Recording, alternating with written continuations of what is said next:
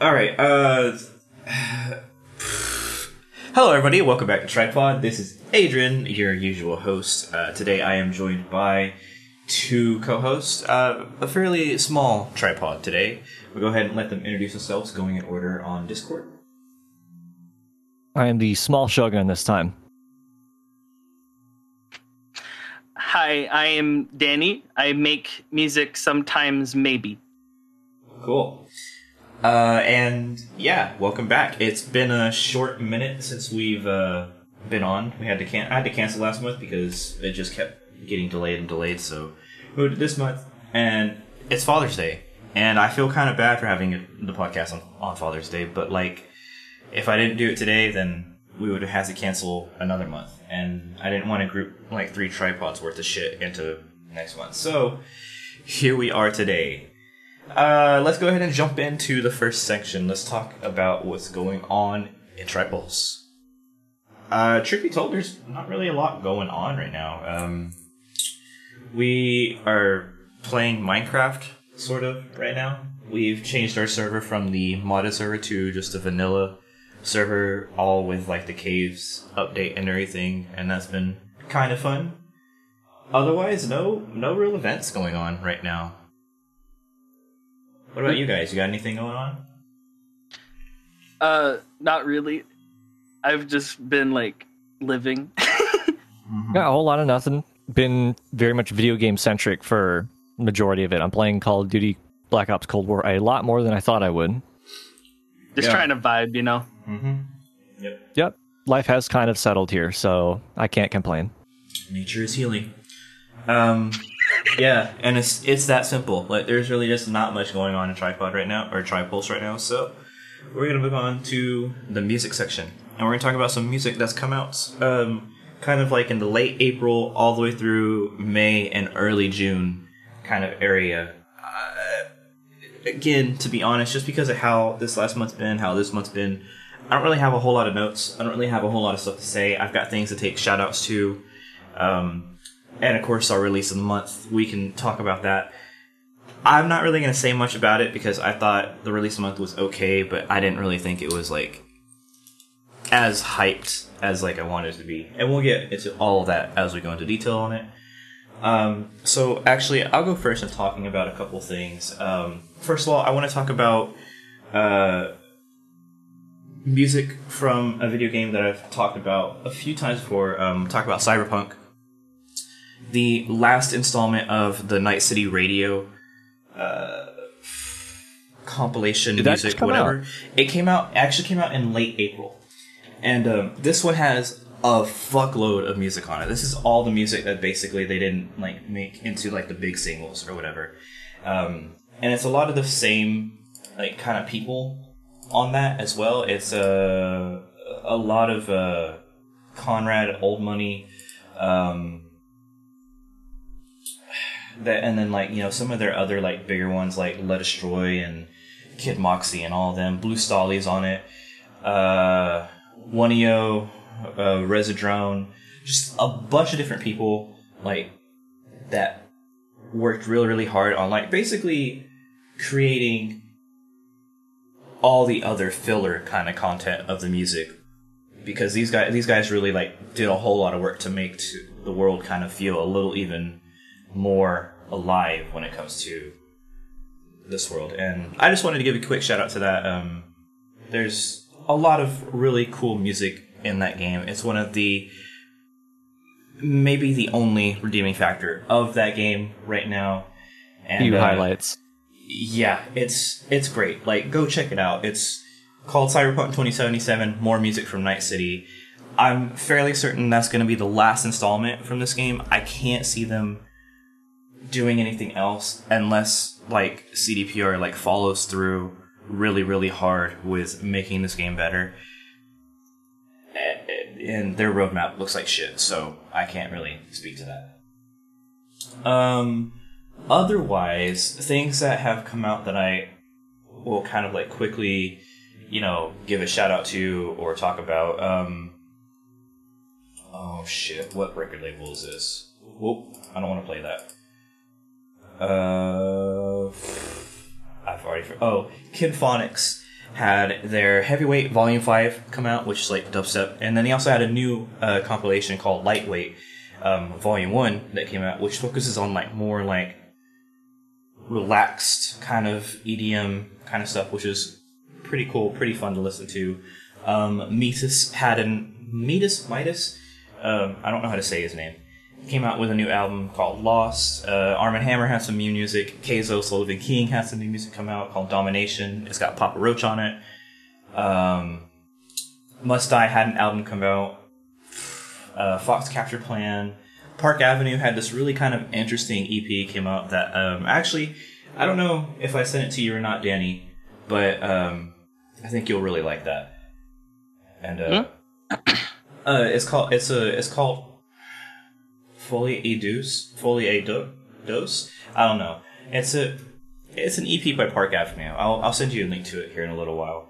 But um, Okay. I thought that was I thought it was a pretty good EP. It was actually going to be the one that I talked about more last month, but like I said, we didn't have last month's episode. Um, a couple other releases. Helisex had a uh, an EP come out called the Trinity EP. Hex Cougar has a new EP out called Genesis. Um, I really enjoyed a lot of what I just like spewed out there. Uh, I don't want to take up too much time. Like I, I know Danny's got quite a few things to talk about. Um, Shogun probably has a little bit to talk about, and of course we're going to talk about Nurture here in a little bit. So that's everything that I have for today. Um, and I'll let one of you take the floor. Also, Issa is here now, so let's let uh, you're unmuted now. Let's let them introduce themselves real quick. Hello. I'm awake. I literally had an alarm set for like two hours before, and I fucking missed it. So Did did you just like shut it off and go back to sleep or something?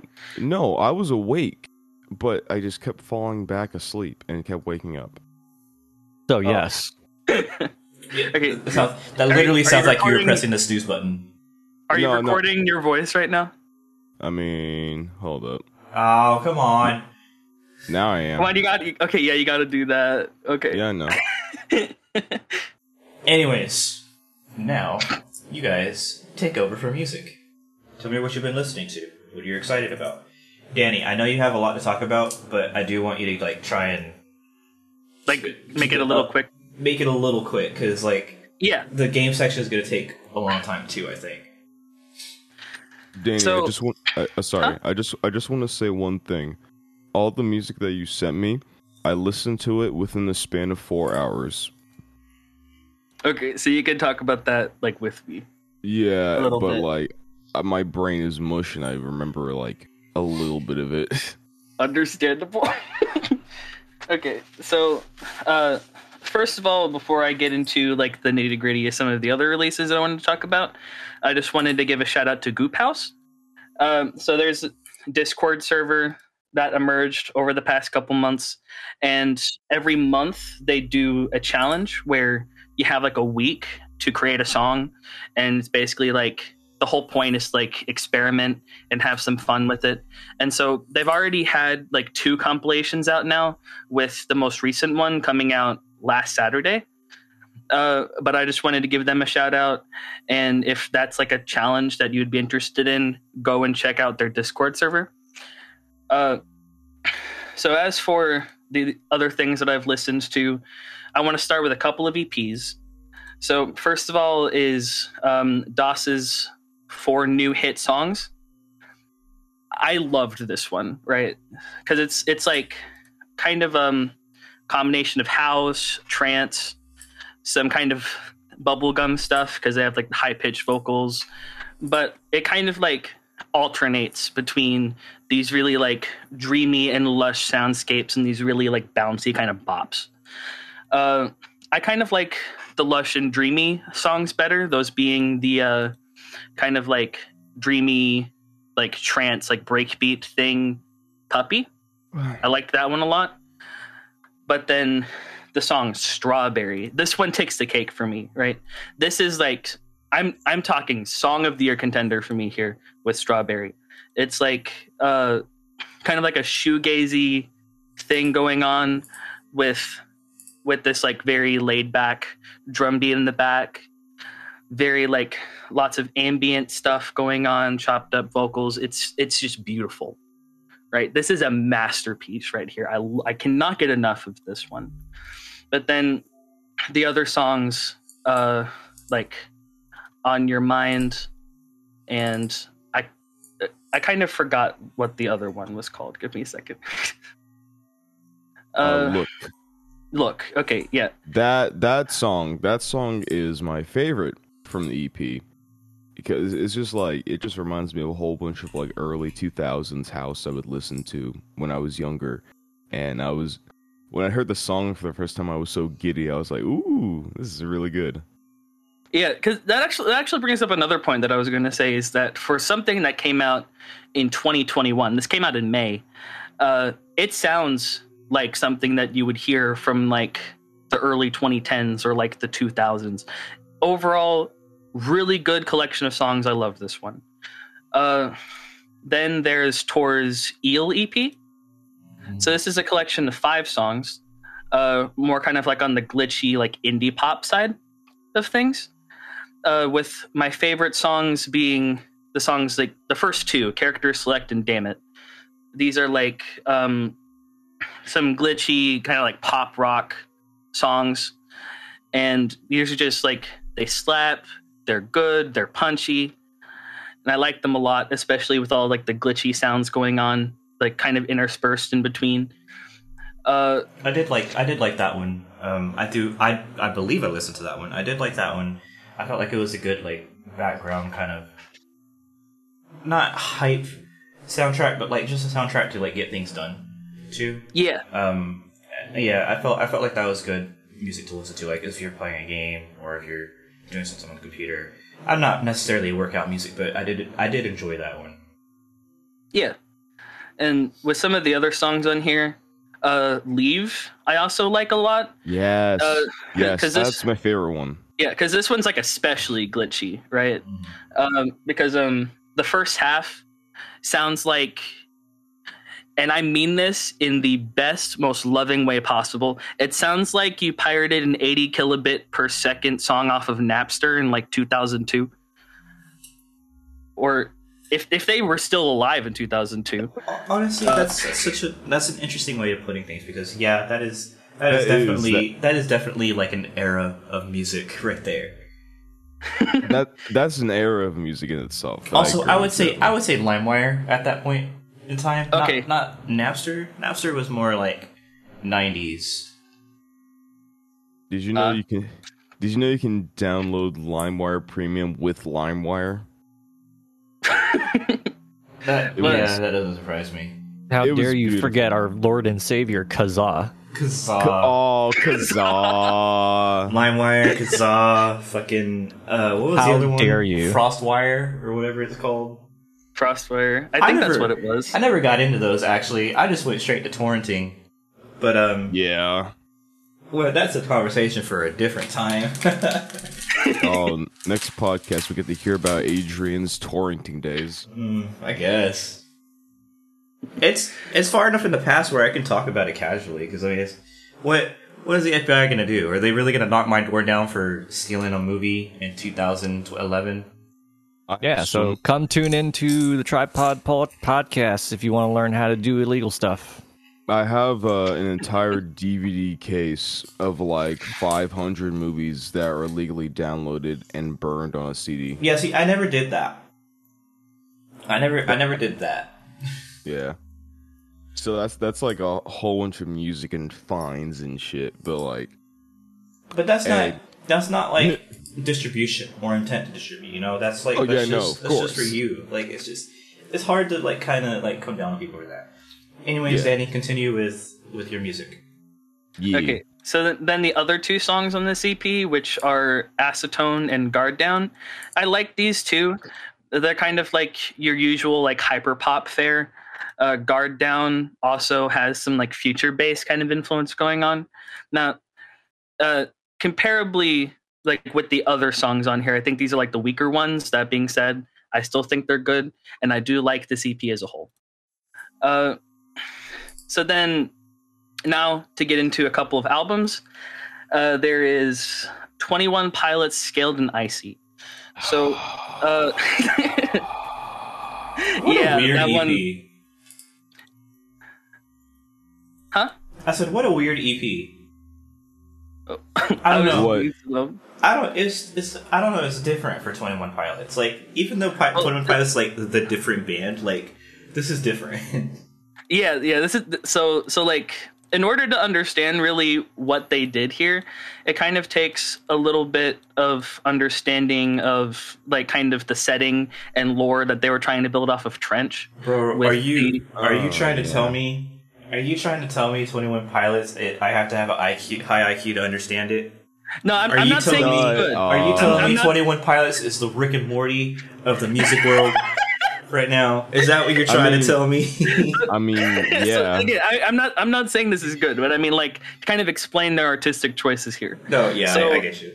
So, so in so so in so in Trench, they're establishing this like dystopian city called Dema, and it's and the tyrannical bishops that run it, and establishing like this main character Clancy that's trying to like overturn all of that as part of a rebellion shit. You know, like usual dystopian shit. Yeah. Uh, so the thing with Scaled and Icy is it's basically like imagine if the band got kidnapped by the bishops of Dema and brainwashed to make pro Dema propaganda. Oh, So so that you told me about this already. I remember. yeah, so so like this this album kind of goes into a pitfall that I think a lot of bands tend to do when they want to do something more conceptual and full of lore like this. They go way too deep into it to where in order to like fully understand it you have to know about all of that to some degree. Because basically what as as them as part of them being brainwashed and shit, they're doing like all of these like bland pop songs and it is done to good effect on some of these but overall it's it's not really all that great of a record. Uh like songs like shy away mulberry street fucking slap. Okay they're really good. I like them a lot just because they're like huge bops i haven't really read into the lyrics that much so i'm not going from that perspective. But just like as as like songs to listen to they sound good they're dancey i love them a lot. But they really go too far in some of these with like the blandness like saturday and bounce man i cannot stand. Like those Okay. All right. I have some shit to say after you're done talking. like like like those songs have to be contenders for some of the worst songs that 21 pilots have ever written uh but then for being something of like a very light and like poppy album to contrast with trench it takes a very sudden dark turn at the end with the Yeah. songs no chances and redecorate and i actually love both of these a lot redecorate in particular could have been on trench and i wouldn't bat an eye like it it is that's really good but as an album i'm just like i'm i'm left confused you can go ahead Yeah. isa Oh, okay. Yeah, I was just listening to a few of the songs. So I put down. I think this is the one album where I had the most notes for it. So I had it as like you know best song or songs, pros, cons, and then for this one I had to add pro but also a con question mark because so obviously it's a lot of what you said. You know, I think it has catchy verses and solid uh, instrumentation. I'm glad to see that Tyler is actually rapping in a few of his songs instead of just singing because I love when he raps. It's amazing. It's funky on a few songs, including Saturday. It felt like a disco revival for a bit. Like Saturday, I was like, ooh, it reminds me of like 80s disco, but like fresh and new. And Yeah. as the album progresses, each song gets slightly better than the previous one. As, now, for the cons, it's definitely a disappointment from their previous album. Their previous album slapped hella hard. The production was raw and fresh, and this just felt like every every song that I listened to felt so dry and so overproduced. It felt too clean. It, I didn't have that raw energy like I did from uh, Trench. That was the one part that made me so mad because it just sounded like it sounded way too radio friendly. yeah it's it's, it's like again they went way too far with like trying to work with the concept they did too much Yeah, I don't I don't like the fact that they did that, but what can you do? You know, I, I would still listen to Trench than this though. And, So- oh yeah, yeah. oh, wait, one more thing. Here's my pro, but also a con. I have no idea why, but some songs felt like covers of pre-existing songs. The Outside sounds like Rasputin, while Mulberry Street sounds like an Elton John record. I can't Well- tell if I like that or not. Well, also because now that you say that, formidable is basically "There's a Light That Never Goes Out" by the Smiths. It, that that's literally what that is. It is the exact same song. Okay. oh my god. Uh, but but yeah, it's like it it's got it's got some good moments, but overall, compared to Trench, very disappointing. I'm hoping that they come out with more music soon, uh, to kind of continue on the story because like they they really went too far on trying to make like bland pop songs. Yeah, I, I'd listen to like like the few songs I listened to, The Outside, uh, Saturday, Mulberry Street, Redecorate. I'd listen to those just randomly, but I wouldn't listen to the album as a whole again, personally. Mm. Uh, so next up is um Yes. the band Yes. Squid Yes, with Bright Green Field. Yes, So, uh, so like uh, over the past couple of years, there's been like this scene emerging in England of uh, these like experimental, like post punk, post rock bands. You know, like you got your Black Midis, you got your Black Country New Road, then you got your Squid. Okay, like um, so Squid. like the thing with this is like the overall with all of these bands it's the music is good but like it's kind of like if you're talking about like music nerds and like people listen to a lot of music it's kind of like a cop out. Like uh like they've all been getting a lot of acclaim and to an extent i think it's a little overhyped. But squid though with this album really stood out to me because not only is it very boundary pushing and like disregarding of like conventional structure it's just fun it's It very is. fun. It's very dancey. It's got a lot of energy. And it's it's just like it's very it's it's angry. It's anxious. It's manic. Well not maybe not angry but like it's it's got a lot of energy to it. It's kind of aggressive. It pushes a lot.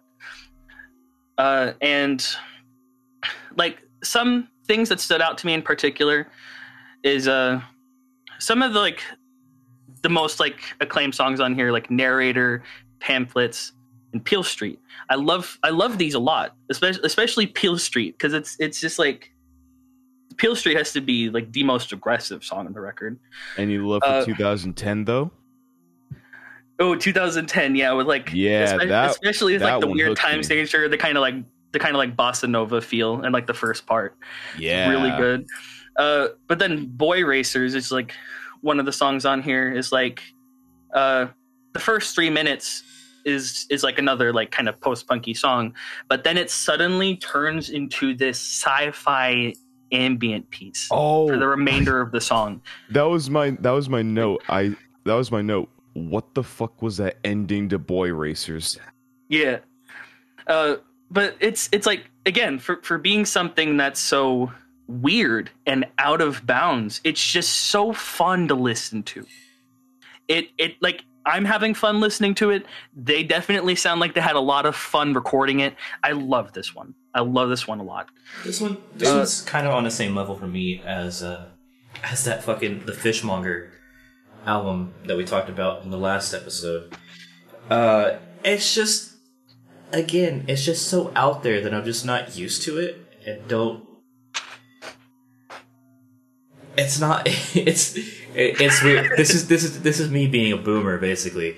It's not conventional enough for me. I'm not used to it and it's so different that it makes me not want to like it. But there's nothing wrong with it, like in reality. And I can't. It's not like you know Fishmonger where I, like I pointed out things that I didn't like. This one I can't really pinpoint what it is that I don't like about it, but there are some definitely like groovy moments to it, some really cool things. Um, exactly what you're talking about just now, the, the little like sci-fi ambient landscape, landscape, soundscape. Oh, Loundscape. um, that was really cool. It's just this is one of those albums that it's just like I think I'm gonna have to come back to later to really kind of like learn to appreciate. Which happens like as you get older, that happens more and more. Like you definitely come back to music, and like this was quite quite a bit ahead of its time. Um, I talk about this a lot, or I used to talk about this a lot whenever um, I graduated high school.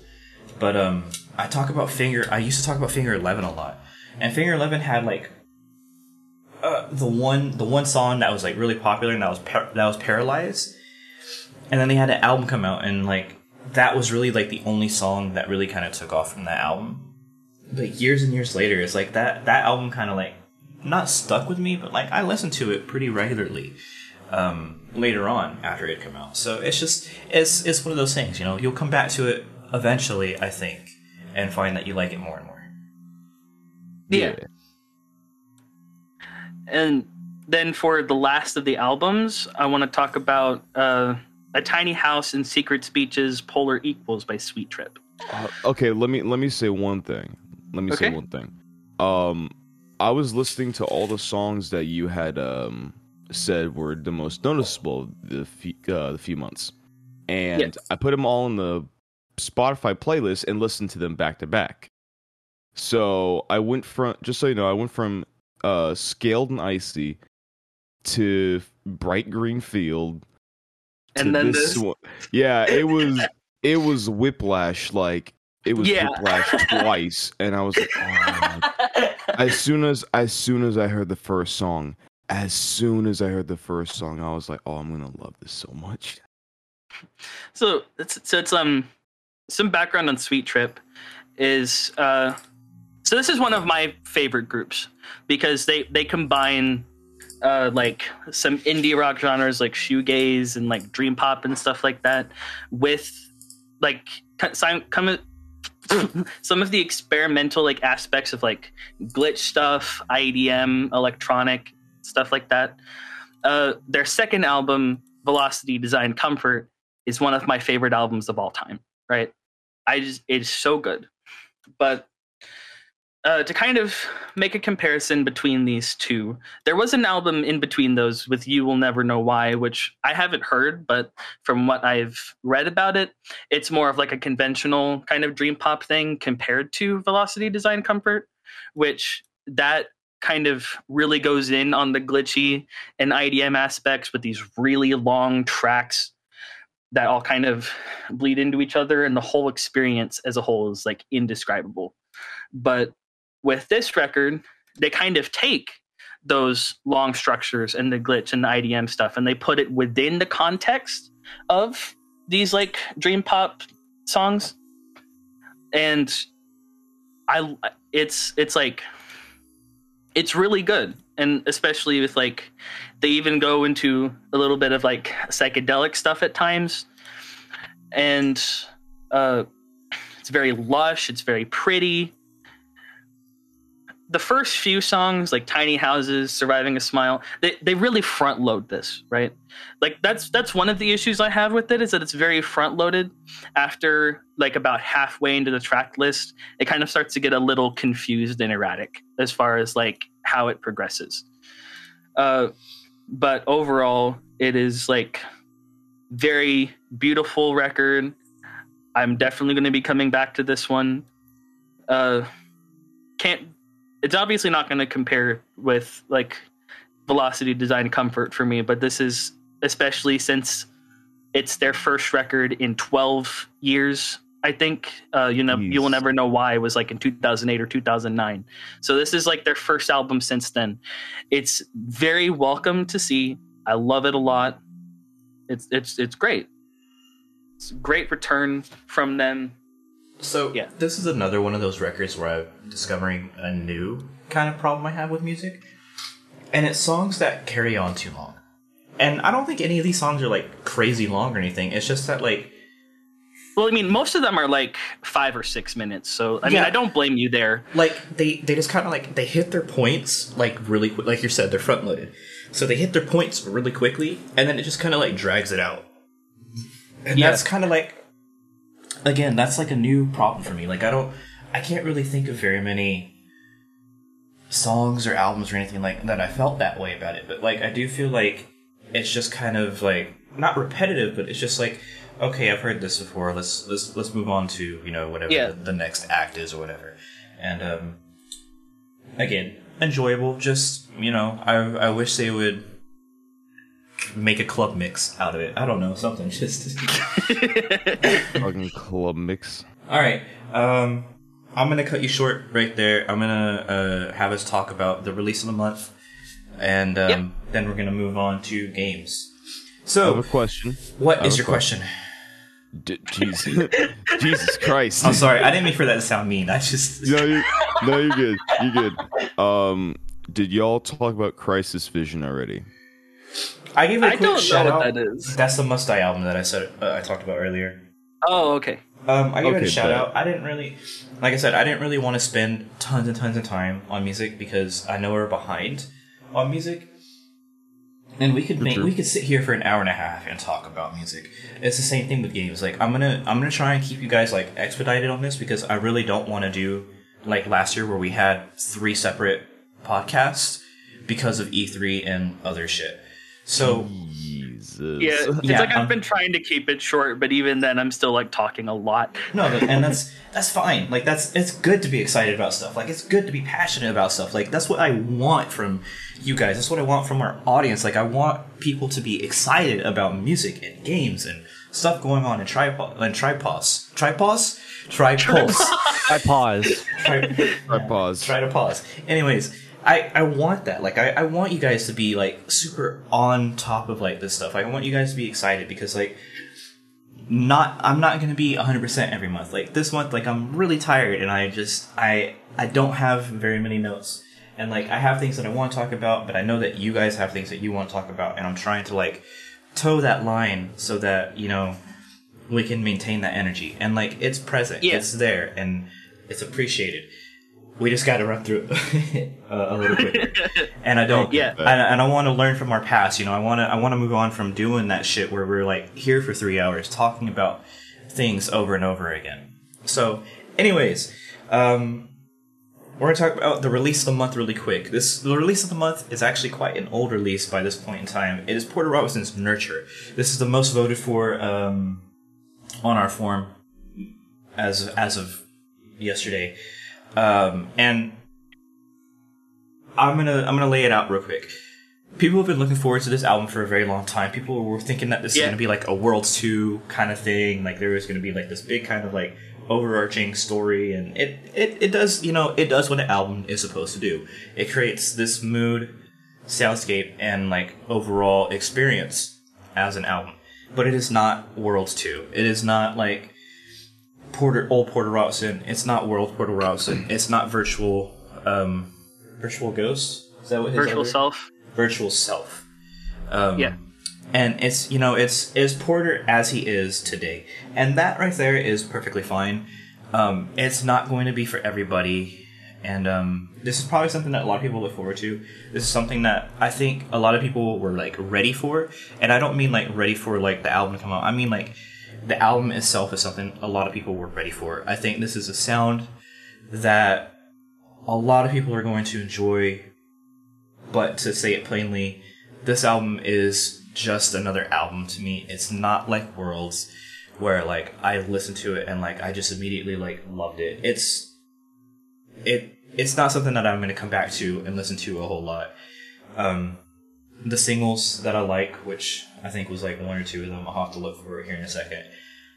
Um, they're in a playlist that I might listen to a little more frequently, but as far as like an experience as an album goes, this is one of those ones where I'm gonna say it's good.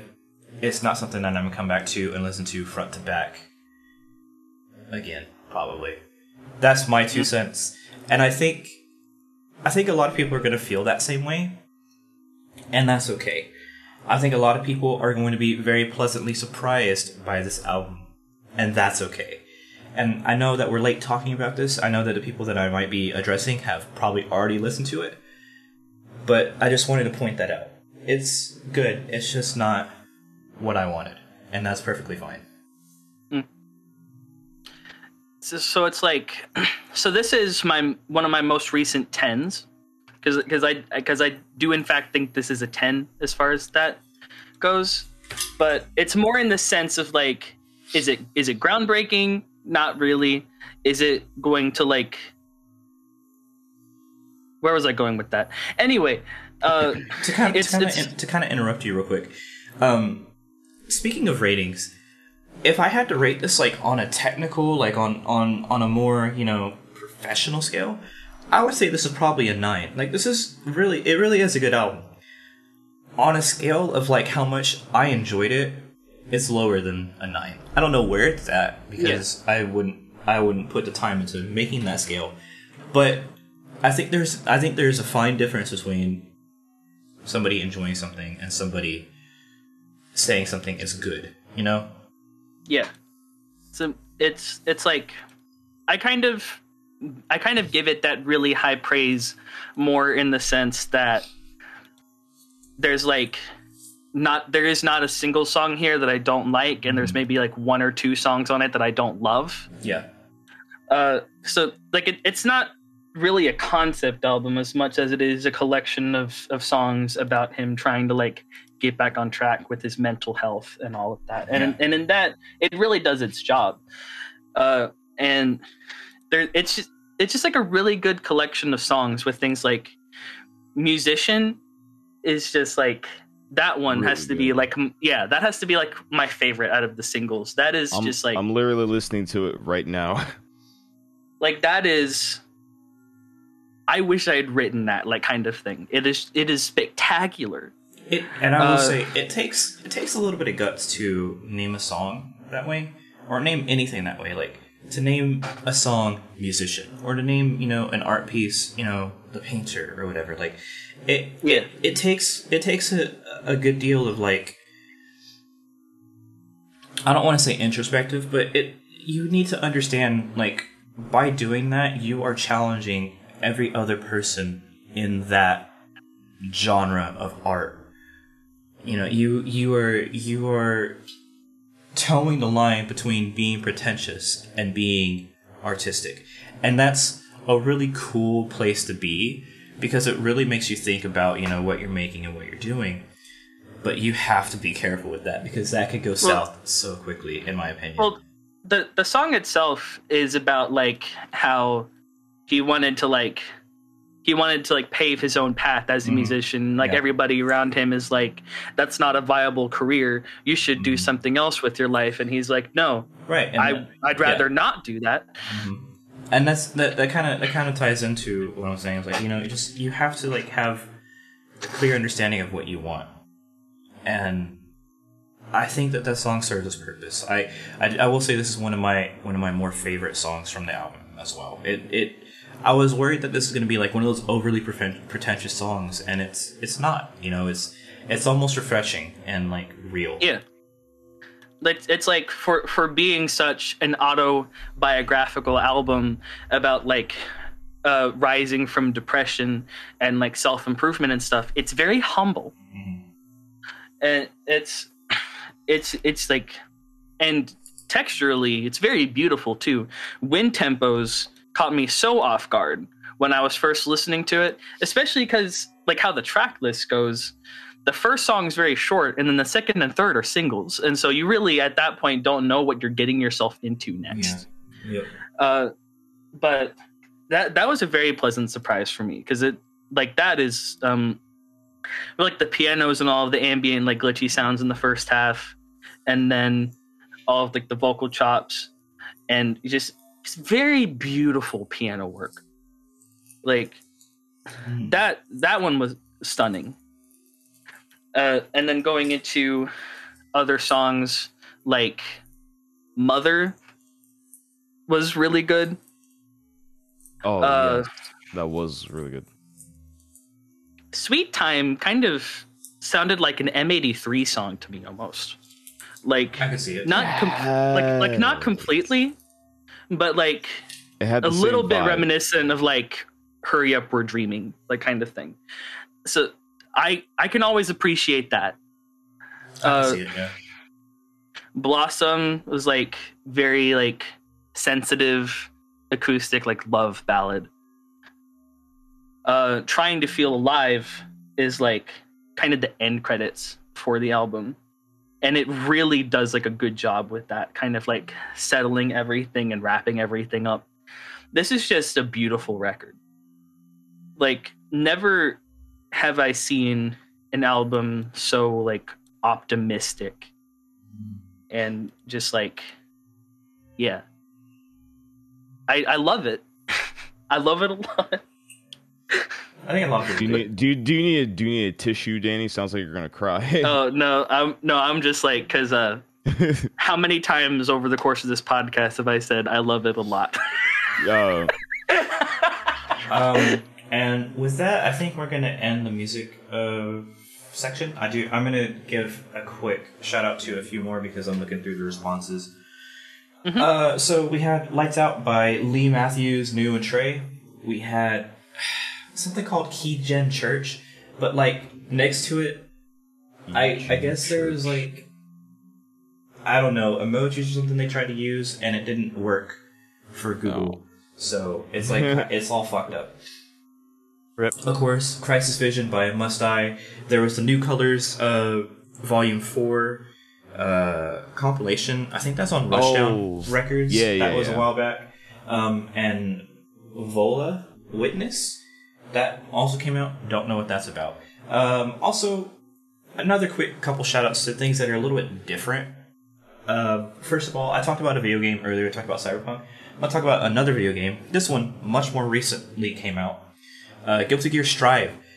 Go listen to that OST. It is so fucking cool. It Guilty Gear's always had this like really cool combination of like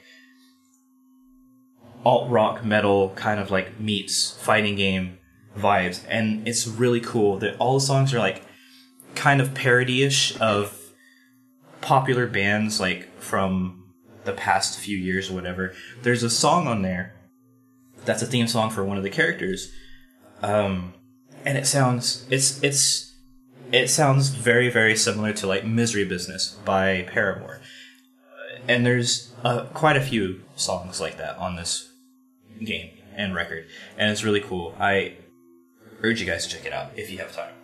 And finally, I want to give a quick shout out to Inside by Bo Burnham.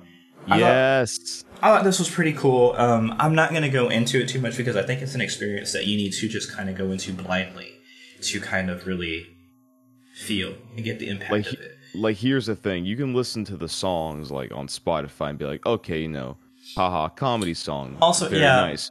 But you need to watch this special. You Yeah. need to watch this special to understand. like, Watch the, watch the special on Netflix Everything. definitely for a different kind of like feel to it. Um, if you just want to listen to it, go on Spotify and listen to it. But I do you wanna encourage be- you to watch it on Netflix. This is a totally different experience. And if you I want to feel Bo Burnham's- depressed, watch the special. I think Bo Burnham is one of the most honest people, um, as far as like internet celebrities go. So definitely, uh, definitely give it a watch. I think it's worthwhile. All right, moving on. Let's talk about video games. Let's talk about E3. Oh, Um, I was at work the entire week. that's fine. It. I was at work for some of it. we've um, got some shit to cover. We do, All and right. I'm gonna keep it as short as I can. I'm gonna try and keep us underneath um, an hour. I'm aiming for about 45 minutes for this last section before we kind of tap out. But um, I'm gonna go. I'm gonna go last on this one actually, and I'm gonna let you guys kind of talk about what you want to talk about as far as games go. Okay, Now, cool. also, I want to point out we don't have to talk about E3. We can talk about video games that you want to talk about as well. That's not a problem. I don't care. I just, you know, this is the game section. E3 is the big thing that just happened. I the only thing I can say about E3, I'm gonna go first because my thoughts are short. Okay. Um, I watched like some of the first day of E3. What was it like Ubisoft, right? yeah. Um, so I watched some of that. I got bored because it's Ubisoft, and I was like, "Oh, I didn't know Nintendo had an E3 uh, presentation, right? Yeah, they were on the last day. Oh, they had a Nintendo Direct as well, didn't they? That was Nintendo Direct, yeah. Oh, it literally okay. All right, so I was like, oh, let me go uh, make it to see the uh, Nintendo Direct one because I, you know, Nintendo is an interesting company. I want to see what new games they'll be bringing out to the Switch or any new news about a new, co- maybe like a new Switch Pro that everyone's anticipating about, or just like Breath of the Wild. And then I had forgotten that I literally had to go to work that day. and so I was asleep all day, and I went to work, and it was like two days later I saw that there was a Breath of the Wild 2 uh, teaser trailer, or I guess gameplay trailer, and I was like, okay. And I don't know why, but I just I wasn't like excited about it. I was excited about Breath of the Wild 2 coming out when they first announced it in 2019. But when I saw the trailer, I was kind of like, eh, you know, it's a game. So th- Well, that's the, that's I'll the sad thing about uh, games now. I don't feel that same like anticipation and happiness or like you know I'll tell you why weren't excited a for new it. game to come out.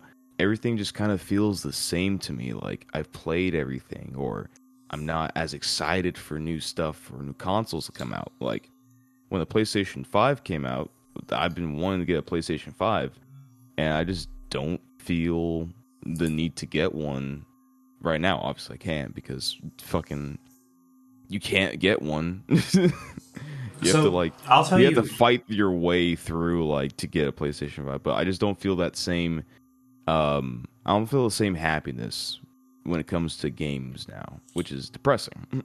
Well, I'll tell you why you're you weren't so excited for the Breath of the Wild trailer, and it's because first of all, you played Breath of the Wild, so Yes. this isn't Twice. really this isn't really a new game to you. But second of all, it True, was a, it was a trailer, and this is very like counterproductive to how Nintendo usually does their like introductions for games. Um, usually they talk about their games a little bit when they Yeah, have trailers they- like this. Usually they talk about, you know, hey, this is the new mechanic that we're introducing to Link. You know, that we has this really cool kind of arm that does all these things. They didn't do that. they didn't do that this time around. They so used to do that. They always used to do that. They would always play the trailer and then they talk about it. there's there's two reasons for this. One is that I mean, like I said, like the the trailer is a smash cut. Like it just it chops up as much as it can to try and like force it Hook into the this tra- trailer. Yeah, and Yeah. for what it's worth, it's cool. Like if you go, like you can watch trailer analysis of this trailer, and it's really cool. Like there, there's a lot of really cool little bits and pieces in there, and um, it. it it seems like they're kind of like uh they're going back into the lore a little bit and talking about Skyward Sword stuff, but um, that's a Hmm. topic for another day. The second thing is like this was the very last thing that they did. Now, usually the very last slot that's reserved for Nintendo Direct is almost always Smash, and it's always a character reveal. And then usually what oh, happens? that was the that was the last um part of the direct. yes, that was the very last thing they did for the Direct. Oh, I dead ass did not know that. I didn't watch the entire thing. Yeah, that's that's why they didn't have any explanation for it or anything. oh, oh that's So usually what happens is that Smash usually gets a reveal at the end of a direct, and then immediately Yeah. after direct, there's a treehouse or there's a, a Masahiro live stream where he talks about the characters, and that's kind of how it's always worked for Nintendo in the past. They didn't do that this time around, which is very weird. It's it's not something that Was- I'm used to.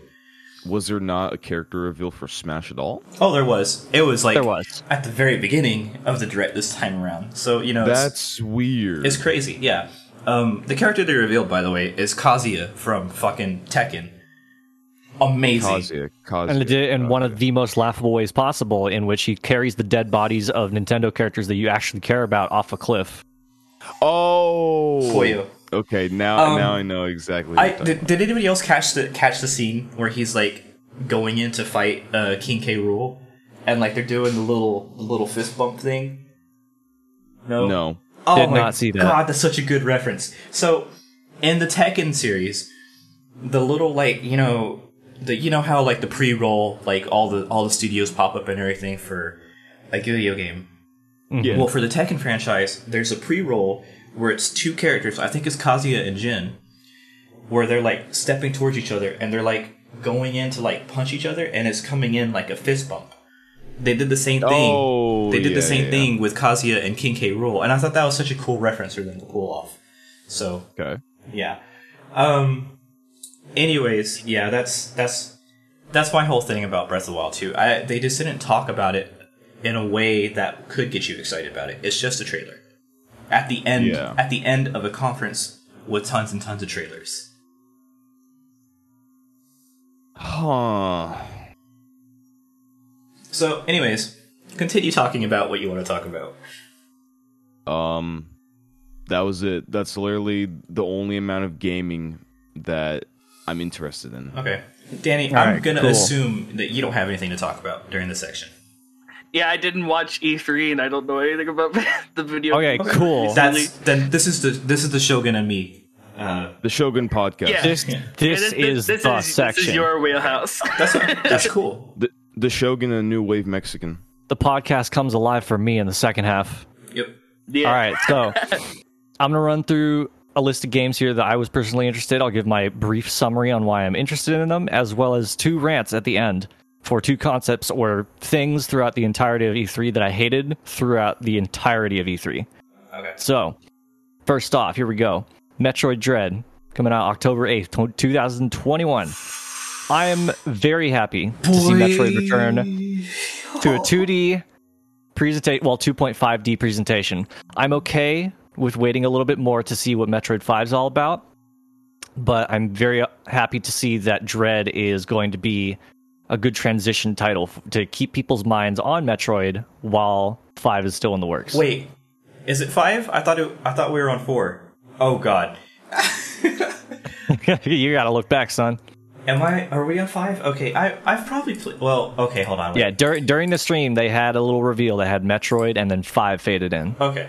Okay. Okay. Okay. Maybe I just didn't see that part in the. Okay. Whatever. That's fine. I I'm Yeah. actually not a big fan of like the Prime series. Prime series is like a watch kind of series for me. It's not really like a play series. But dude, I love the fucking side scroll 2D like Metroidvania Metroids. Oh my Yeah. god, dude! Like I'm so fucking excited for Dread. Like There's a, a lot of care into how that atmosphere is presented to you in the game. Yeah. They go through every single mechanic that they talk about, like building this horrific atmosphere yeah, where there are like enemies hunting you throughout. You have to stand still in order to evade their eyesight. Mm-hmm. It's very well presented. Yeah. It follows the trend that Nintendo usually does, but didn't do for Breath of the Wild 2, where they tell you about what's cool in the game and why you should buy it. Like a good company. yeah, I've really, I'm really looking forward to this one. I love the art style of it. Like, I love how how well they've pulled off the 2D look, but it's all in 3D environment. So like they can have those like snap camera actions where it zooms in and it like takes different angles. I think that's such a cool artistic direction to take, no matter what game you're making. Um, and I just, I just love like this form of Metroid. Like in my opinion, this is a superior form of Metroid, and people will get mad at me for that, and that's okay. But like, God, I love Fusion. I loved the the NES titles. Um, Zero Mission was okay. Samus Returns was. It wasn't bad. It was like mediocre, probably. But yeah, Yeah. I, lo- I love this style of Metroid, and I can't wait. All for right. it. Game two. This is a personal one, and I didn't hear a whole lot of hype from anyone else about it. But WarioWare Get It Together, September tenth, two thousand twenty-one. I, I love this Yeah. game when it was on its on the GameCube, and I was playing with my family and friends, doing all the mini games and just having a ball. That's my favorite shit ever. it's it's I such love a it when good, these games come out. Yeah. It's such a good party game. It's it's such a good game to just like break out and like just have a little bit of fun with people. And you don't have to sit down for like long sessions. They're just quick Nah, quick games. It's, it can be. It can be. It can end your whole night in like three or four hours, or you can do it to settle a score. Yep. Absolutely. good. It's it's actually honestly I would go so far as to say that like this is like new wave Mario Party, basically. Mario Party serves its purpose, but it goes on for a long time and like it's monopoly. It, it makes you It angry has. with people. It has a tendency to overstay its welcome. Yes. WarioWare, not so much. I feel like it's good. It's short, it's sweet, it it satisfies that hunger. It's good fun times. All right, game three. This one's where it kind of dips off a little bit because of what's going on with it. Halo Infinite multiplayer reveal. Reveal. We know Halo Infinite's coming, but here's the sticker, and this is the one that made me take a take a little bit of a step back. It's free to play. So here's the interesting thing: the multiplayer is free to play, but the campaign, but the campaign is not free, unless you're a Game Pass owner. In which case, you get it for free anyways. And like normally, this would make me like really nervous about a game, but I I, I can understand it because of like Microsoft's like kind of like point of view on things right now. They want to move to subscription based everything shaking. Um, they want to move to like subscription based shit. And like Game Pass is cool. I just don't use it very much. But I can see the benefits of this. And I really think that Halo Infinite it reminds me a lot of Halo 3's multiplayer. And that gives me like a good feeling about it. And I'm not as wary about this free to play multiplayer as other people are, and rightfully so too. Like you're not wrong to be kind of wary of it. But in my opinion, because of how much Microsoft is trying to push Game Pass, I think this is why that they've made it free. That's my two cents. Okay. All right. Well, I'm going to pass through the next two because there there's not a whole lot on these games that I really have to talk about. Hmm. Starfield coming out November 11th, 2022. Still have not seen enough of this game to get excited for or worried about anything. So I'm just going to leave you, it as is. Fuck you, Todd. I can't believe I can't believe Todd got up on stage, the very fucking first person for the Xbox presentation. And he's like, "What's want?" up, guys? I'm Todd Howard. I want your money. Here's a Starfield teaser." And it's like it's not even a fucking It's- gameplay teaser. It's to work. You know it's to work. That's What- the worst part. Now here's what here's what I am kind of like grateful for is that they've confirmed that like Creation Two, like the the second iteration of the Creation agent engine engine is like, Engine. is working. So it's like I am happy. That's so that's so fucked up. You have to look at like the fact that there's a creation engine too. we're using a new engine and the point of praise that you're giving it is that it works. Yeah. I mean, like, yeah, that's that's fucked up on its own. I'm just glad that they've moved on to this because we've had so many problems with Fallout 76 and even Fallout 4. Like, just because they were running on this fucking fucked up, mummified, desecrated goddamn engine that they've had for years and years. You know, like, I'm glad that they've moved on to something new and that will hopefully help them work through some of the bugs that they've had in the past. Yes, it Hopefully. does need to it does need to go a little bit higher on the ladder because of their past failures with the Fallout series. And I they've also recently announced Fallout London too. I heard about that. I don't know what to think about it because there's literally no information on it, but I am not at all excited for it because it looks like it's using the same engine, same assets as Fallout 4 and Fallout 76. I mean, maybe so maybe it's not even a new game. Like, did they confirm that it's a new game? it, it is it is a new game. It is Okay. in a new setting. It has new storyline, new characters, all that stuff. Okay, But it still very much feels like what they did for Fallout 76, but just toned down a little bit. Or it's like it's a new game. Yeah. it's got all this new stuff in it, but it's really just Fallout 4 with a different setting and a new look. yeah, uh, yeah. That's Fallout really kind of shot itself in the foot in recent years, and they can bring it back. They can absolutely. It's a good fucking like world and universe to be in. So like they could absolutely like revive it at any point in time by making a good game. With Starfield, I feel like they have like everything lined up for this game because they've been talking about it for so long. And like, yeah, they had the whole thing where it's like, we've been working on it for 25 years. Well, maybe you have, but you haven't really. That Like, means nothing. Yeah, like that mean that means like somebody wrote down the name Starfield one day. You know, Anthem like- was in development for that long. yeah, like I mean, like fucking World of Warcraft was in development for 25 years before fucking World of Warcraft came out. Like, you can't just say that and then you know. But I do believe that they've wanted to make this game for a really, a really long time. I do believe that they have like this universe set up and created and like ready to go. I do believe that they have worked on this and like have thought about this for a really long time and want to make this a good game. I just don't have any faith in Bethesda as a game developer anymore. Handle it, yeah. Yeah. And that's that's whatever, dude. Like I get that Bethesda is Xbox's new big selling point because they have them as a first party. Oh, and by the way, everybody, Starfield is Xbox exclusive. It's not coming to PC. It's not coming to PlayStation. It is Xbox exclusive. Yeah, all you filthy non Xbox plebeians. Get in line.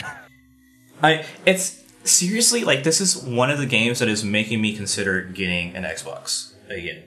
Oh no. Like It No. It really, it really, really, really depends on how good this looks.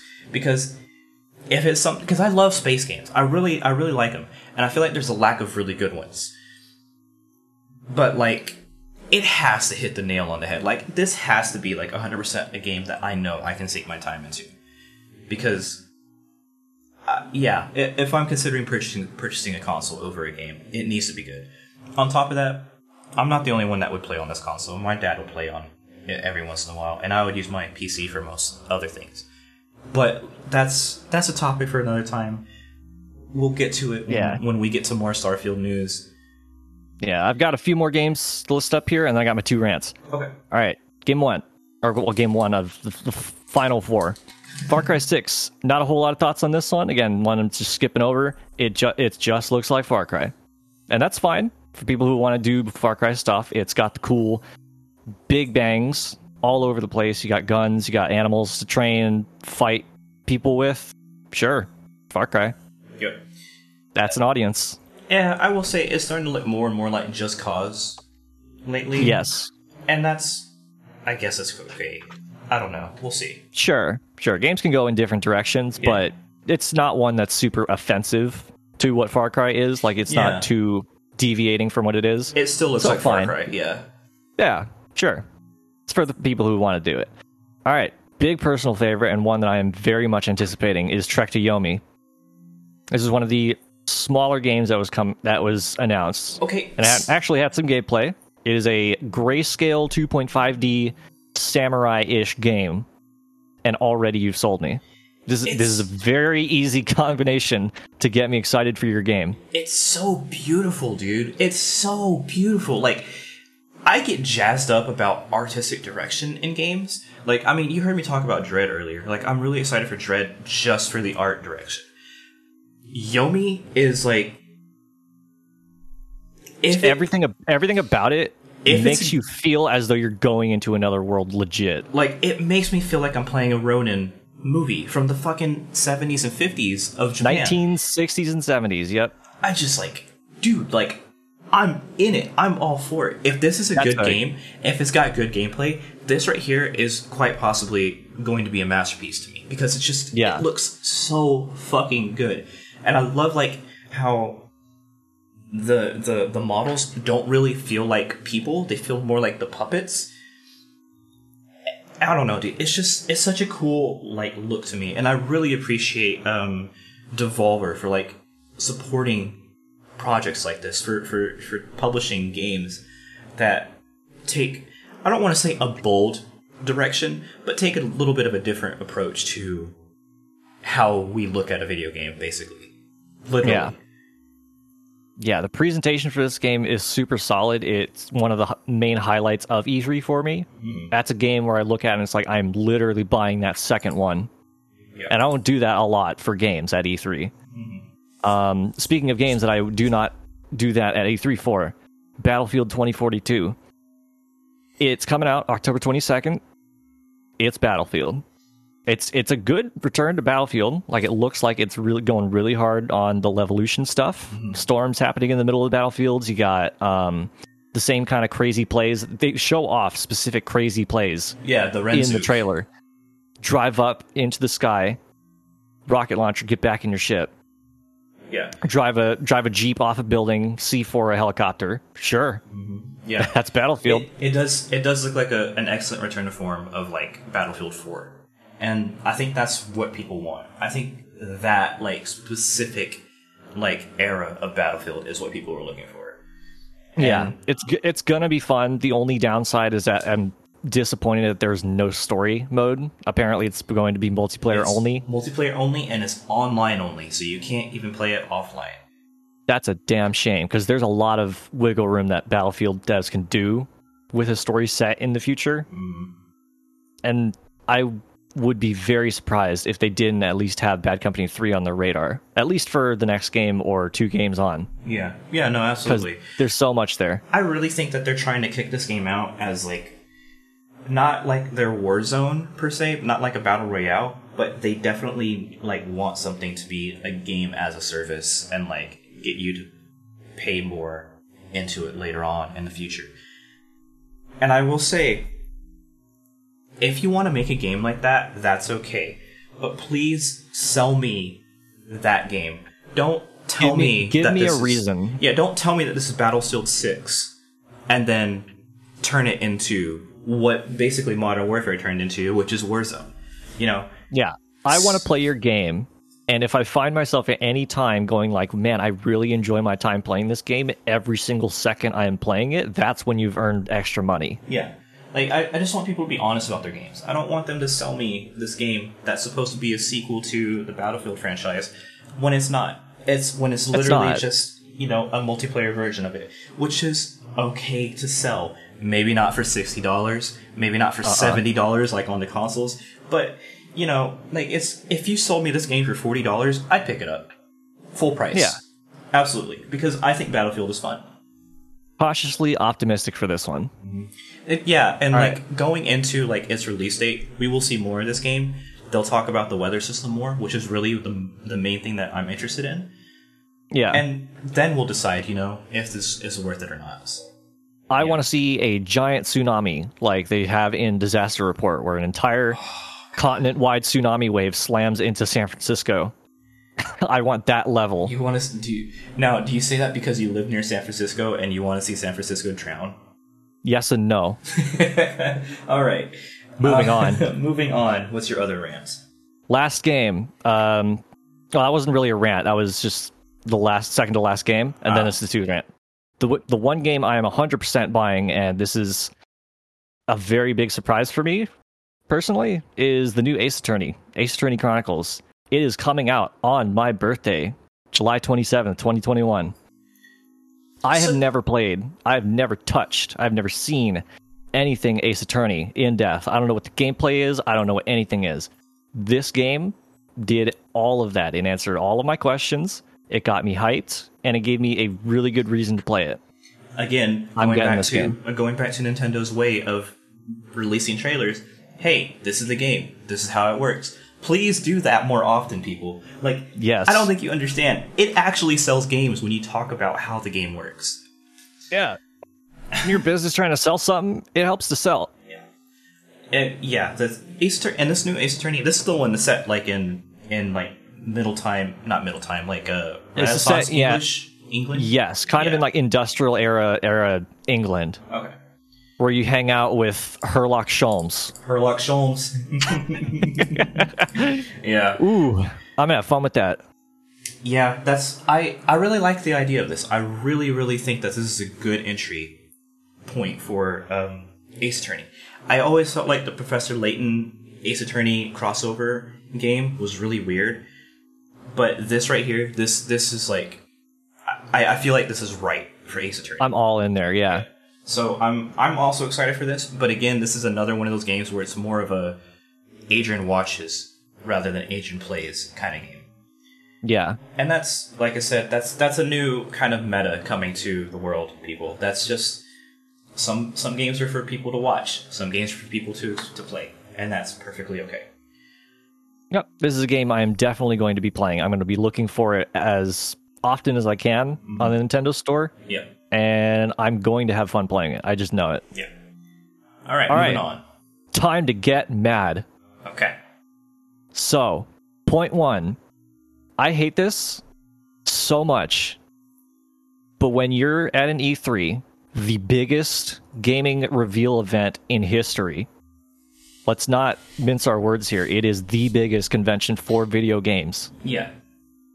Do not, I repeat, do not make a joke of games or companies that have been bumped off of the roster because you want to make another announcement. This is expedited infinitely when your announcement is really, really shallow. The biggest offender of this is Fucking PC game show. booting off Oh. well, I'm going to get to that. the biggest offender of this is some rando kicking off an indie developer who we only got a link to their website to look up afterwards.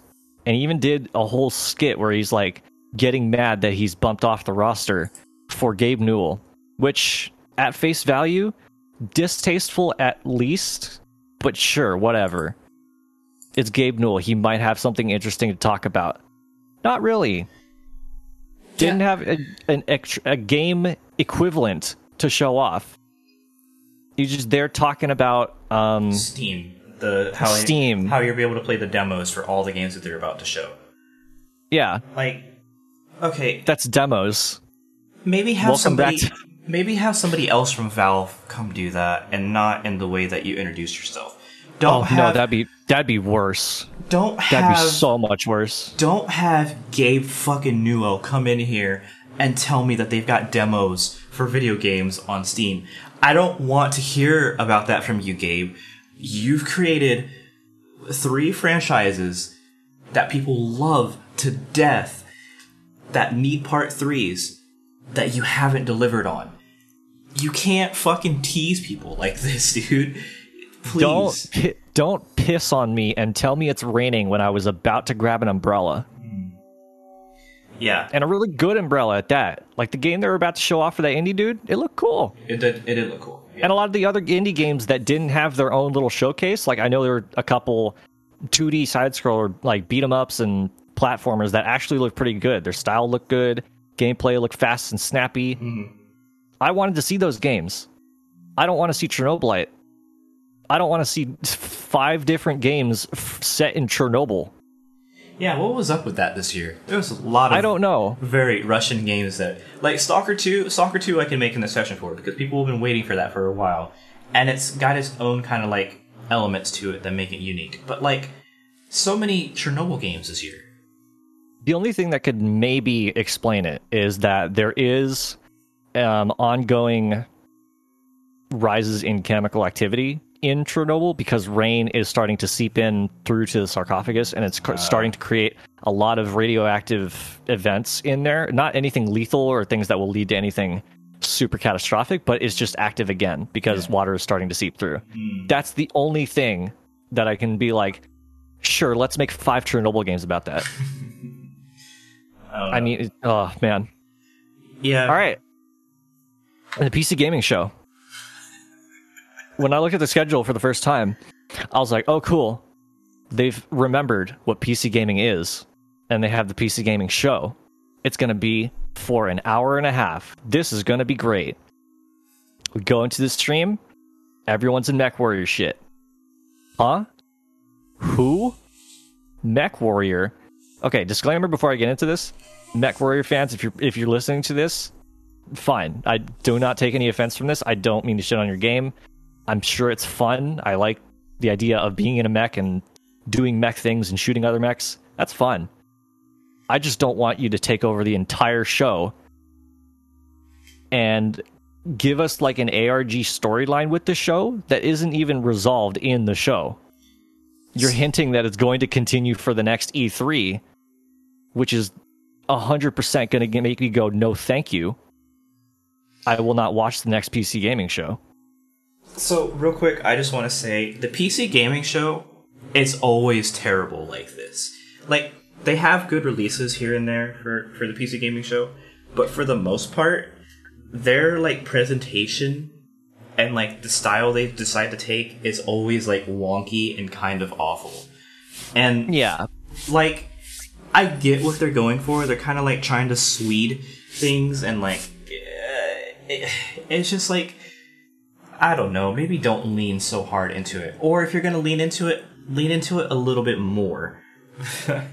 Have it for your specific segment of the PC gaming show. Or yeah, that that have, too. have the majority of it be people walking out into that void presentation stage, like Mika Burton, um, That's also whoever, whoever else you need to to announce PC games or toss to another segment. Do that, and then when the MechWarrior segment comes up, do the whole little ditty. Do the, do the storyline. Have everyone be in the mech suits. Do role play stuff.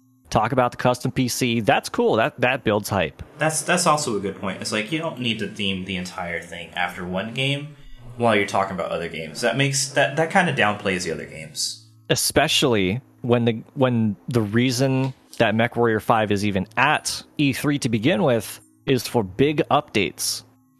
Not expansions, not a new version of the game, not a remaster, not new textures or anything, not just a big update. Yep. I mean, you can MechWarrior fans can write in if they want and prove me wrong, but when I look at your news, it's just updates. Don't don't take over the show like that. It's that's that's not good. All right.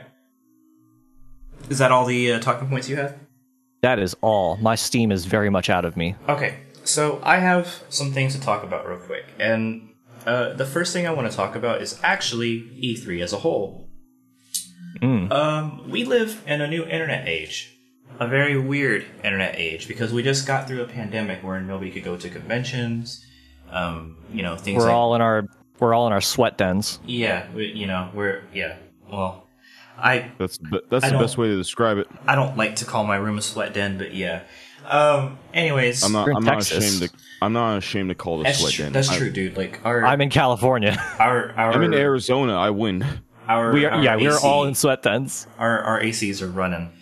Um, we live in an interesting age where E3 is kind of irrelevant in a way. Don't get me wrong, I love E3. I love like the big presentation conference style of things. But I've started thinking about it a little bit differently lately, and I think Take Two had the most realistic approach to E3, even though I did not want anything to do with their presentation. Um, I think E3 should probably go back to being a trade show for like industry professionals instead of being this video game presentation thing. Because It's it's lost a lot of its prestige compared to the other game award shows that go on throughout the rest of the year. Well, there's that, but it's also like Nintendo's proven that Nintendo Directs work. They can do them whenever they want. They get all the hype. They have fucking YouTube reaction videos, trailer analysis videos. They have streamers playing all their games. You know, what's the point of you like waiting for this conference to come around when you're like, we have this collection of things. Why don't we just do it whenever the fuck we feel like it? And we can pre-record it so it doesn't even have to be a live event. It's the same thing for like PlayStation. They do t- they do play they ugh. They State of play. state of play now, and it works. It does exactly what they wanted to do. When you pile all these things together at E3, when you have like an Xbox conference, a Ubisoft conference, the Nintendo Direct, um, back when PlayStation used to be there, they had the PlayStation conference.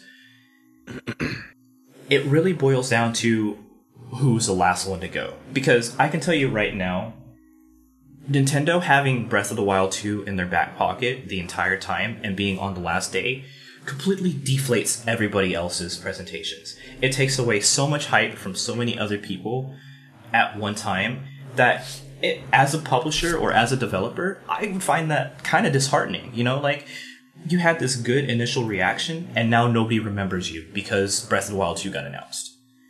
It's a sort of hollow cake structure, and that's a term I have invented in the past five seconds for it. But it kind of makes sense in the terms of how E3 is presented to the viewing audience. You're going to remember the presentation that came on last, or the biggest presentation that came on last, in which case this is Nintendo. And you're going to remember the first big one that happened after the pre show, which was the Ubisoft Forward event. Yeah. It, yeah. So, you're between in Ubisoft those- and, and Xbox, yeah. yeah, you either set the mood for all of E3 or you're giving people a memory that they're going to go out through the rest of their year with until they get to the next conference. So, and to kind of wrap up this whole statement, I think E3 needs to change as an event. And they can go about this in a number of ways, but, and Kit is gonna fucking hate me for saying this, but I think E3 should move to an event status kind of like the Game Awards, where they kind of more talk about games that have come out, where they kind of like showcase, you know, what's good about them and what people liked about them and interviews with quote industry professionals, you know, and you know, invite people who are actually involved in these games, not just fucking presenters like Todd Howard, you know, bring actual people to these events and you know, like have real discussions about these video games, about the industry, you know, like and just kind of like make us feel like these are a product that we want to stand behind rather than hey new thing coming You know, I, I want to see I want to see Jeff Gerstmann hounding the Mortal Kombat developers and asking them who is the next DLC character. and I think, I, I think, I think that's what these conferences need to start focusing on. They need to stop focusing on uh, big things. Give me just a second, guys. I'll be right back. Now, this is the part of the podcast that you may or may not be able to hear, depending on if Kit wants to edit it out. Yeah. Don't say anything weird or illegal. And or illegal. Weirdly illegal. Weirdly illegal. I'm back. Welcome back. All right. Um, I'm sorry. I had a whole conversation about who fed the dog. Um, who? Where was Go I? You didn't you didn't hear what we were talking about. Continue. I heard you guys talking about fucking stocks. Stocks. Okay, cool. Continue.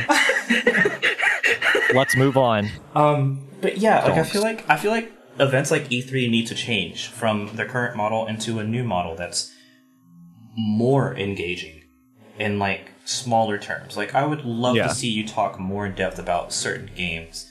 Um, but that's that's something for like people who are actually involved in these events to talk about, and not me to talk about. Can somebody speak real fast? Yes. Yeah. Okay, Yes. I just want to make sure that my my audio didn't just disappear. Okay. Um. Uh, Adrian, after you finish your thought, I want to like uh, kind of elaborate on something that you had mentioned earlier. Okay. Uh, but yeah, I feel like we can move away from E3 as a presentation event. But I still dearly, dearly love presentation events. Like, give me a Nintendo Direct. I love Nintendo Directs. Give me State of Play. I love State of Play. Xbox, make your own. Ubisoft, make your own. I don't really care for like one gameplay trailer to come out every once in a while. Like, I mean, I'll post it because you know it it gets posted. But like, I would like events like that where you talk about multiple projects that you've been working on, either as a publisher or as a developer, or both, whatever. Um, I would love to see more people do their own thing. I mean, you have these big fucking office buildings. Build a studio out for yourself and do these things. Like it's with the money that these people make, it's not that hard. It can't be that hard. Yeah, it's it's the equivalent of like when you're in professional wrestling and you go down to the ring and you're in like the battle royale, but you get eliminated within like two seconds. Yes. Oh, And you have to walk back up the ramp in your wrestling gear that you just got into. Mm-hmm. Exactly. Like it's not. It's I I can understand not wanting to be E3 because you want to have your own thing and you don't want to have other people stepping on your toes. I totally understand that. But I do want you to have a presentation event because I do want to sit down for an hour and enjoy things that you have to show off. Well, a substantial presentation. Yes. Yeah. Not. Don't fucking. Don't Todd. Don't fucking stand up there Starfield and say Starfield's coming, and then coming. and then I don't know, do like a couple years ago where you had some musical guest singing. I don't know. Don't don't do that. Anyways, This is not the Overwatch League. Anyways, um, Issa, you had a point that you wanted to make. Well, you you basically made the point. I I would love to see like a whole bunch of other companies like uh, Microsoft or Xbox have their own like state of play esque show where they actually talk about video games and show what they're currently working on. I believe that's the move. Like I, I genuinely believe that is the move. You have like big, you, you have you have big you have promotion- PlayStation already doing that with State of Play, Yeah. and I genuinely, uh, whenever I say a new State of Play for a game that I'm actually invested in, I'll be like, all right, I'll watch the gameplay, and then I'll listen to this one dude talk about the game for like five or ten minutes. I did that with Horizon uh, Forbidden West, and I was like, this game looks really cool. I also did that for Spider-Man Miles Morales, and I was like, this looks really cool. Mm-hmm. And Yeah. so I, I just I want more games to do that because like I used to back to Nintendo Directs. I used to watch Nintendo Directs on my 3DS every single month Yep. Because they would always have the Nintendo Directs like available to watch on your 3DS, and just having that feeling of like being able to just watch like the creators or like developers or whatnot talk about Yeah, I can- products I that can they're working see on. all these new games coming out, and I can hear from their mouths why they made the game, why they Yeah, like ins- making in- the game, and ins- why they think you'll like it. Tell me why you're some- excited about your game, please. Like, Yeah, just exactly. please tell me why you're excited about your game. I would I would much rather have those type of people that God. actually work within the company and talk about and like work on these games than some douchebag in a bomber jacket and a gamer tee talking about yeah Xbox Fallout. exclusive. Like, dude, like, please, like, can you imagine if Supergiant had made presentations for Hades or Pyre or Bastion or Transistor? Like, I just, I would have loved to had the time to like really learn about these games before they came out. Like, they're all incredible games, but like, your games could have done so much better. You know, initially, if you had presentations like that. yeah, definitely. Come out with your big guns mm-hmm. and show us how you got those big guns. Yeah, exactly. Um, okay, kind of moving on from that, I, I will now talk about actual video games. Um, and I don't really have too many. I mean, ones, ones that currently exist. wait, I don't really have too many that. Well, no, I'm still talking about E3 announcements. Oh, okay. I don't really have too many that I'm like incredibly excited for. I didn't really get a whole lot of the ones that I wanted. Like Breath of the Wild 2 is cool. Issa and I talked about it earlier. We talked about how it's a teaser trailer that they didn't explain, so it didn't really land the same way. Yeah. Um, but moving on from that, we talked about Dread. I'm super excited about Dread. Um, but certain games just didn't get talked about. Like, I'm so excited for Fable. Fable is one of my favorite series, and like, I just want to know more about what this new Fable is going to be. I want to know what it's going to look like. I want to know is Peter Molyneux involved in it at all? I hope not. But Is he still crazy? Probably. he- no, he's hundred percent. He's still crazy, dude. Is is there to be cool crossover stuff like you know the old ones had, where you know you had like the Master Chief costume and all that? That's the kind of stuff that I want to know about Fable. And moving on from that, you know, Nintendo. I would have really liked to have seen more about fucking. I hate this name, Triangle Strategy. You know, I would have really liked to have seen a little bit more about that game because, God, it has such good like Wait, what's Triangle Strategy again? like Final Fantasy Tactics early Fire Emblem vibes to it. It's got a it's got a very Octopath Traveler feel and look oh, to I, re- I remember I remember that. I remember that now. Yo, Okay. and while we're on the subject of Octopath Traveler, let's talk about people moving to this like 2.5D HD like meta. I love it. The I love it. like, I, know- thought you were, I thought you were going to lead into isometric view because that was the other constant trend throughout E3 is that we saw a lot of games that had that isometric camera view. there's a lot of games doing isometric that aren't getting it right. That aren't like, you know, like doing anything cool with it. Like it's just isometric. Like that's not Yeah. really I'm not into Yeah, it. yeah, but most of the 2D 5D stuff that we've that we've seen so far look pretty good. Yeah, there's a there's a I mean the actual company that made Octopath, they're making a new a new Dragon a Dragon not a new Dragon Quest. They're remaking a Dragon Quest in that way. Um is it Trials of Mana that got announced? No, Trials of Secret Mana? Secret Uh, Secret of Mana I think is the one that they did. yeah. Um Secret of Mana remake. yeah, that one's getting a, a good little 2D or of yeah, 2D HD remake, which is cool as well. Um, I I'm excited for pe- more people to do that. I feel like that's a, a cool kind of process to run into for those games. Now, what I do kind of worry about is like Dragon Quest. Is it gonna be just Dragon Quest 3 again? I never played Dragon Quest 3, so I'm happy to play it, but like is it the same combat mechanics or are they introducing more like octopath esque you know strategy to it you know is it is it to have the like the combat system from octopath in it because i don't just want a visual update to games i want to you know have mechanics that make the games feel more alive and like fitting for this kind of like approach So- Yeah. and It seems like Dragon Quest is as a series similar to the Tales series, Yeah. in which the earlier games give you a good platform to learn the mechanics and the Yeah. gameplay on, and then the rest of the games just do smaller increments on that Yeah. with new characters, new stories, and new oh yeah no i've played certain I've- ways to do that. Yeah, I've played a few of the Dragon Quests. Like, I, I get that. I'm just saying, like, you know, with this remake, is it just going to be a straight copy of Dragon Quest three, or are they going to try and innovate it a little bit? And that's kind of what I look for, especially in remakes. You know, I don't want to replay a game that I've already played to play it the same way. You know, like Yeah. Final Fantasy VII, the remake. Even though like I don't really get to play it because I don't have a PlayStation, I thought that was a good change up on the Final Fantasy uh, meta, I guess you can call it. Yeah.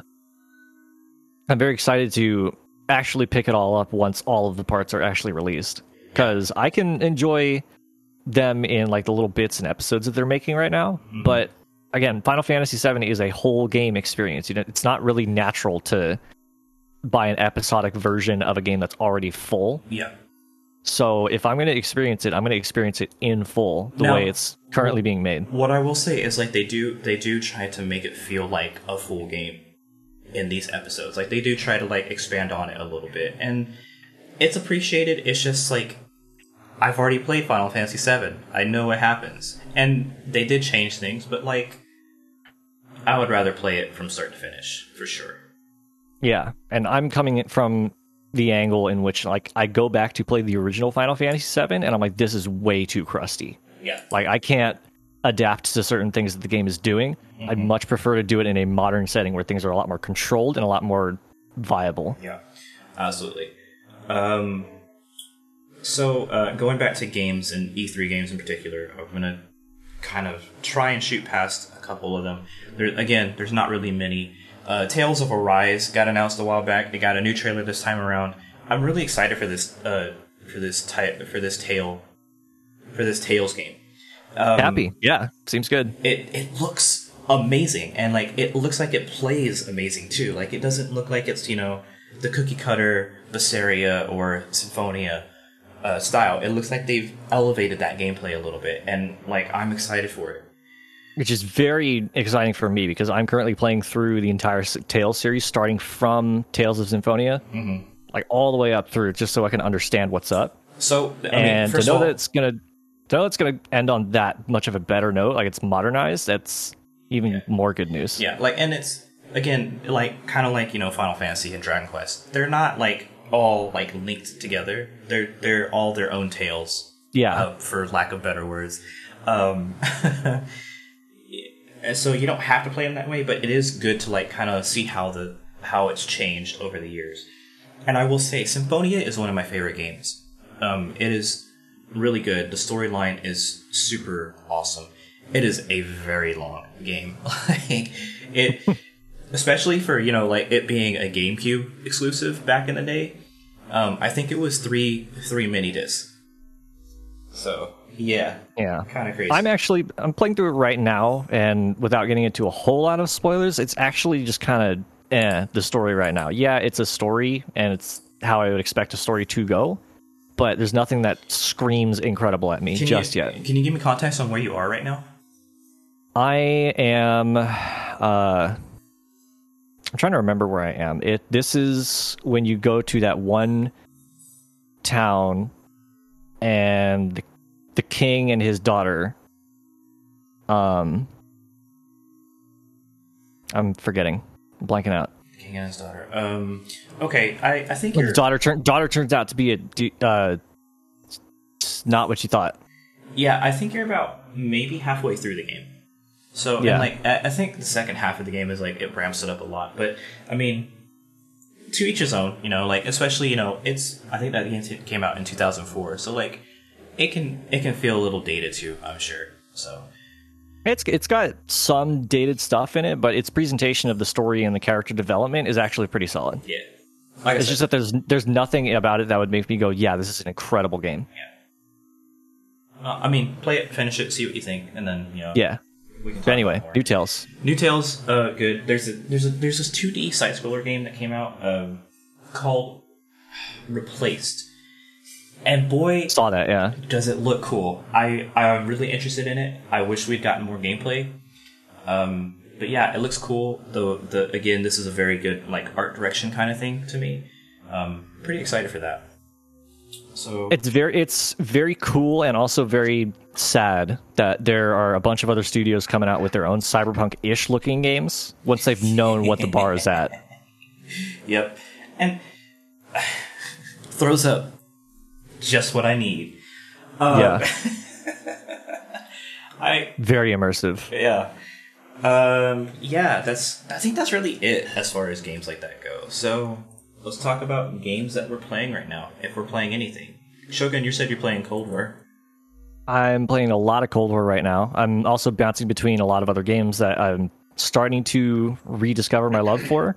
So a little bit of XCOM 2, Heck yeah! slowly, think- very, very slowly. This server is like kind of like going into XCOM, XCOM phase right now, dude. I love it. Like I'm, I've been playing Uh, through yeah. XCOM, uh, the first one for a li- a little bit lately. We're going we're going through like three different branching paths. That's true. Some of us going down XCOM, some of us doing Minecraft, some of us are doing Call of Duty, and I'm in all of them.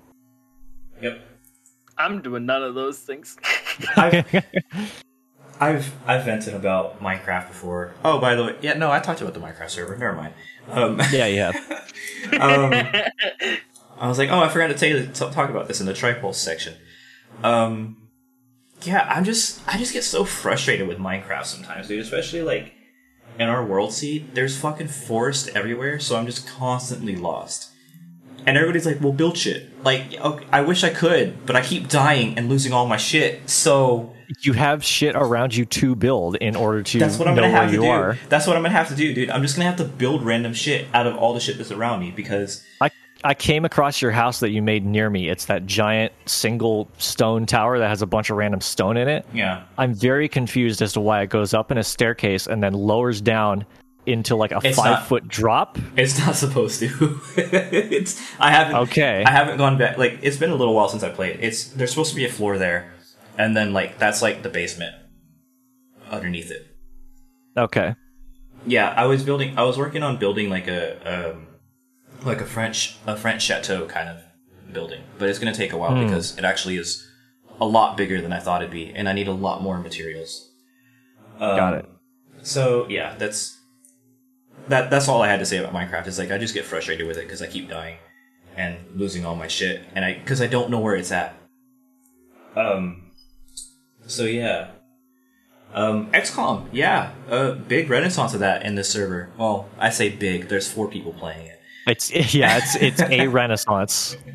Um, but I love it, dude, because like XCOM is like one of those games where I'll come back to and I'll put a solid 20 hours into it, just off rip. Yeah, you know, I'm I'm fearing that I'm not going to spend all that much time in it because there are a lot of other games I'm more akin to, like Yeah. Cold War. It's taking up a lot more of my time and my interest than That's XCOM fine. is. Yeah, that's absolutely fine too. Yeah. So, all right. Well, that's that's pretty much it for me. Um, I gave my thoughts on E3. We talked about some video games. We talked about a lot of video games that are coming out. Uh, we talked about music. We talked about Porter Robinson's Nurture. We talked about uh, the Minecraft server. Anybody else have anything to say before we sign off? Uh, I well, have I got- absolutely nothing. What did you say, to Danny? What? Wait, what'd you say? We'll hear it. We'll hear it later. Wait, Kid, Danny, do your what'd you thing. say? Danny, what'd you say? Danny? Uh, it's just a video that I watched the other day. It's stuck in my head. What? Okay, we'll we'll address that later. Kid, Um, do your thing. yeah, I can't do your thing. Anyways, um, I'm Adrian. Thank you guys for listening to Tripod. I'm gonna let the others um, reintroduce themselves so we can get on out of here. I'm not Adrian. I am the blunt and bland gaming nerd Shogun. All right. Look at my young boy in the cut, and then With I the got my buddy. over- orders. Yeah, feel me? Okay, cool. But what's your names? Uh, Issa. Hi, I'm Danny. Nerds. There you All go. right. Thank you guys. Goodbye. Bye. Goodbye. I love it a lot.